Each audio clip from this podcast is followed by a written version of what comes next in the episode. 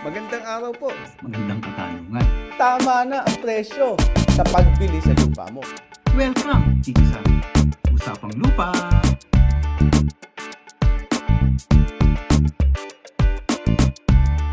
Magandang araw po sa inyong lahat at nandito na naman po tayo sa 10th episode ng ating Usapang Lupa na handog sa inyo ng Foundation for Economic Freedom. Nitong nakaraang episode po, ang ating pinag-usapan ay tax declaration at ngayong episode na ito, ang ating pag-uusapan ay tax declaration pa rin. Ito po si Attorney Erwin Tiamson at kasama ko po si Attorney George Katigbak na patuloy na magkukwento sa inyo ng mga usapang lupa. Magandang araw po sa ating lahat. Ito po muli si Atty. George Katigbak. Makakasama niyo rin po dito sa ika-sampung episode ng Usapang Lupa. Ayan. Maganda po siguro nga simulan natin ang ating talakayan, ang ating kwentuhan sa pagsagot dun sa naiwan ng mga tanong dun sa isang episode natin. O, Sir Erwin, simulan ko na. Ang tanong, maari po bang marehistro ang ah, bentahan na tax declaration lamang o yung wala pang titulo ang lupa? Aba ay oo. Attorney George Katigbak na irerehistro ang transaksyong tax declaration lamang sa Register of Deeds sa ilalim ng Section 113. Ha? Uulitin ko, Section 113 ng PD 1529 or Property Registration Decree. Tungkol saan ba itong Section 113 ng PD 1529? Ito po yung tinatawag nating seksyon na tumatalakay sa dealings on unregistered lands o mga transaksyon sa lupang walang titulo. Papaano po ang ginagawa dito? Ang ah, kasulatan po na transaksyon sa lupa gaya ng deed of sale, deed of donation, o mga settlement of estate ang siyang dinadala at inirerehistro natin sa Register of Deeds. Kasama po natin ibinibigay bukod sa mga instrumento o mga dokumentong ito, ang kopya ng ating tax declaration at yung kung tawagin natin Certificate Authorizing Registration na magmumula sa BIR. Ito po ang katibayan na ang transaksyon na naganap sa lupang hindi rehistrado ay bayad ng lahat ng buwis. At kapag po ibinigay na natin ito sa Register of Deeds, kanya po itong ilirehistro sa libro na nakalaan para sa ganitong uri ng transaksyon. Ang atin pong deed o instrument o document ay tatatakan nila at lalagay po nila na ito ay rehistradong dokumento sa ilalim ng Section 113. Wala po kayong matatanggap na titulo dito sapagkat ang inyong transaksyon ay nasa labas ng Torrents Title Registration System. Ang inyo lang matatanggap ay ang inyong dokumento na nagsasabi na ito ay rehistrado na nga sa Section 113. Ano ngayon ang gagawin mo sa ating dokumento na ito gaya ng deed of sale o uh, donation o estate settlement na nakarehistro na mula sa RD. Ito po ay ating dadalhin sa assessor's office at doon ay ipapa ibibigay natin kay assessor at uh, hihingi po tayo ng bagong tax declaration sa pangalan na ng bagong may-ari ng lupa. Attorney Katigbak, ito naman ang tanong ko sa iyo tungkol sa tax declaration pa rin. Attorney Katigbak, paano ba kumuha ng tax declaration sa kauna-unahang pagkakataon? Gandang katanungan yan, Sir Erwin. Kung ang lupa po kailanman ay hindi pa nai-issue ng tax declaration o ito po ang unang pagkakataon na ito ay may issue ng tax declaration, kailangan pong kumuha ng ilang mga dokumento ang aplikante. Halimbawa po, kailangan niya kumuha ng survey plan at survey record sa DENR na nakapangalan dun sa aplikante or dun sa claimant. Pangalawa, kailangan din po niya kumuha ng certification mula sa senro ng DENR na itong lupang ito ay alienable and disposable o yung tinatawag na AND certification na nagsasabi na itong lupang ito ay hindi parte ng gubat at ito ay maaaring patituluhan. Kailangan din pong humingi sa ating barangay ng certification nang sa gayon ay makita kung gaano katagal nang namamalagi o nakaposisyon itong aplikante or itong claimant doon sa lupang ah, gusto nating uh, patituluhan. At kailangan din po niyang mag-submit ng affidavit of ownership. Maari pa rin pong humingi ng iba pang dokumento ang assessor.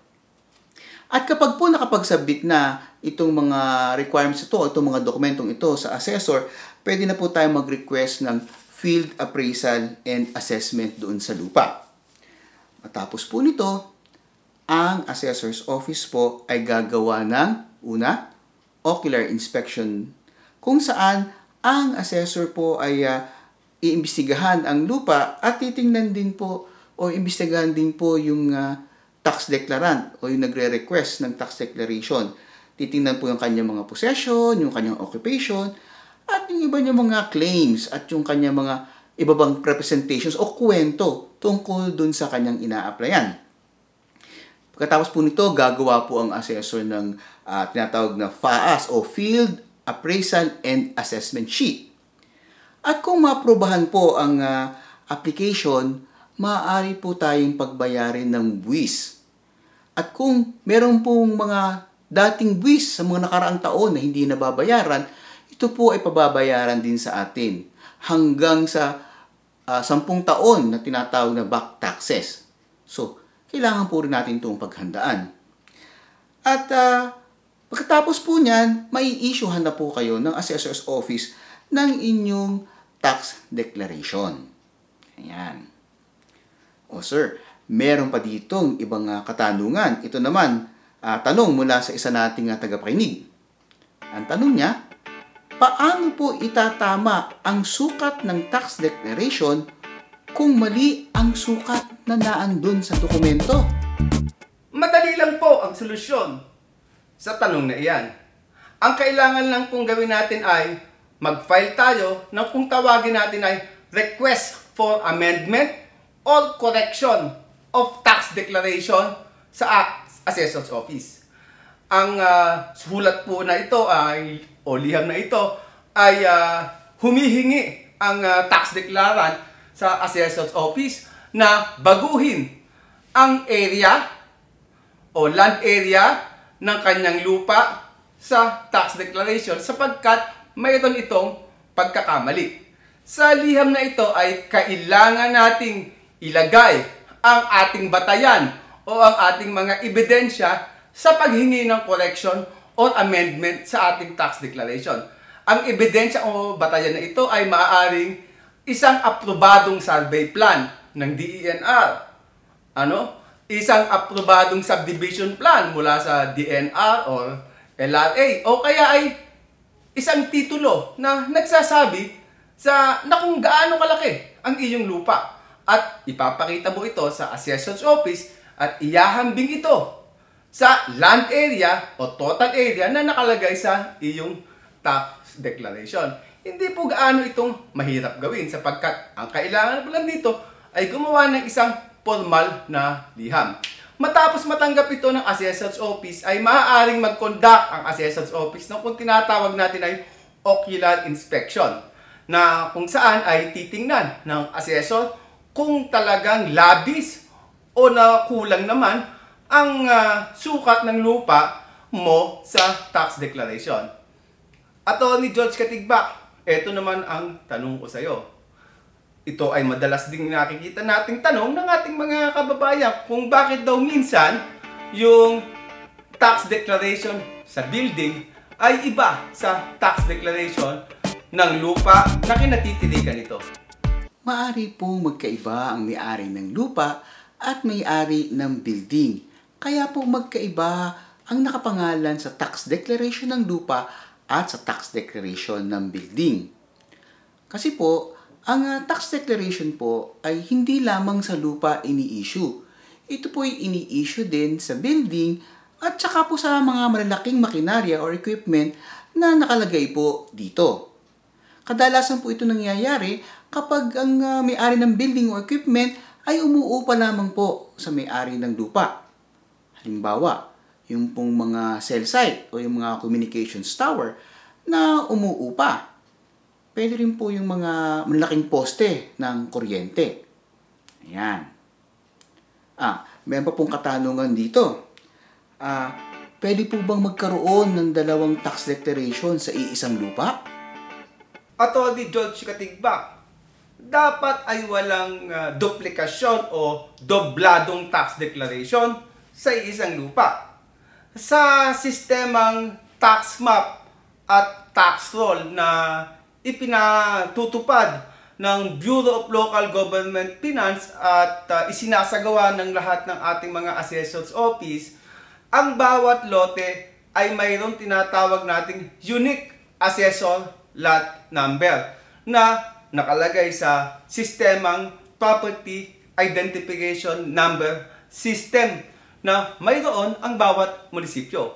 Kung tawagin ito ay tax roll at tax map na ang bawat lote ay may designated lamang na iisang taxpayer. Ngayon, kung papaano o bakit nagkakaroon ng duplikasyon, ang ah, maaaring dahilan nito ay hindi kasi lahat ng tax declaration natin ay naipasok na dito sa kung tawagin natin ay tax map at tax roll system ang mga tax declaration na ito, kung tawagin nating floating tax declaration, ay isa-isang hinahanap naman ng assessor upang mailagay ito sa tama niyang pwesto.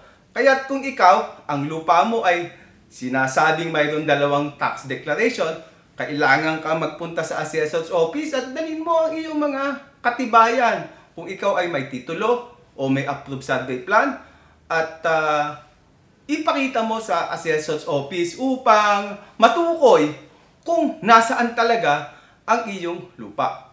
Ngunit kung ang lupa mo naman ay mayroon ng designated o nabigyan na ng tinatawag nating Property Identification Number or PIN, ay ah, hindi ka na dapat magkaroon ng ah, agam-agam sapagkat mayroon ka ng unique parcel number na nakatatak sa iyong tax declaration.